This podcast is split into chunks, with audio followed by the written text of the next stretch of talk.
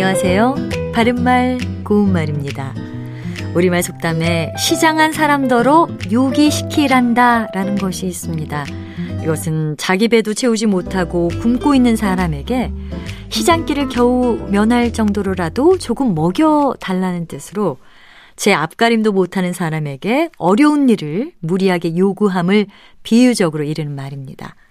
속담풀이에 나왔던 앞가림이란 말은 제 앞에 닥친 일을 제 힘으로 해냄이란 뜻의 우리 고유어 명사입니다.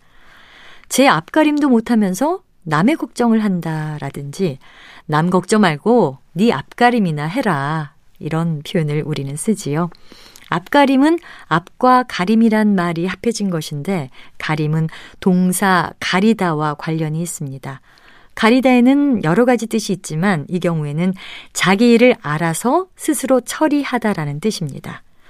그는 자기 앞도 못 가리는 처지라 결혼은 꿈도 못 꾼다 이렇게 말할 수 있습니다. 앞가림과 비슷하게 쓸 수 있는 고유어 표현으로는 감장이란 말이 있습니다. 이것은 제 힘으로 일을 처리하여 나감 또는 일이나 임무 등을 남의 도움 없이 자기 힘으로 꾸려 나감을 뜻합니다. 예를 들면 제 몸 하나 제대로 감장을 못하는 사람이 어떻게 남의 일을 돌볼 수 있겠니? 또는 내 앞 감장이나 잘하면서 남의 일에 참견해라 같이 말할 수 있습니다. 바른말 고운말 아나운서 변희영이었습니다.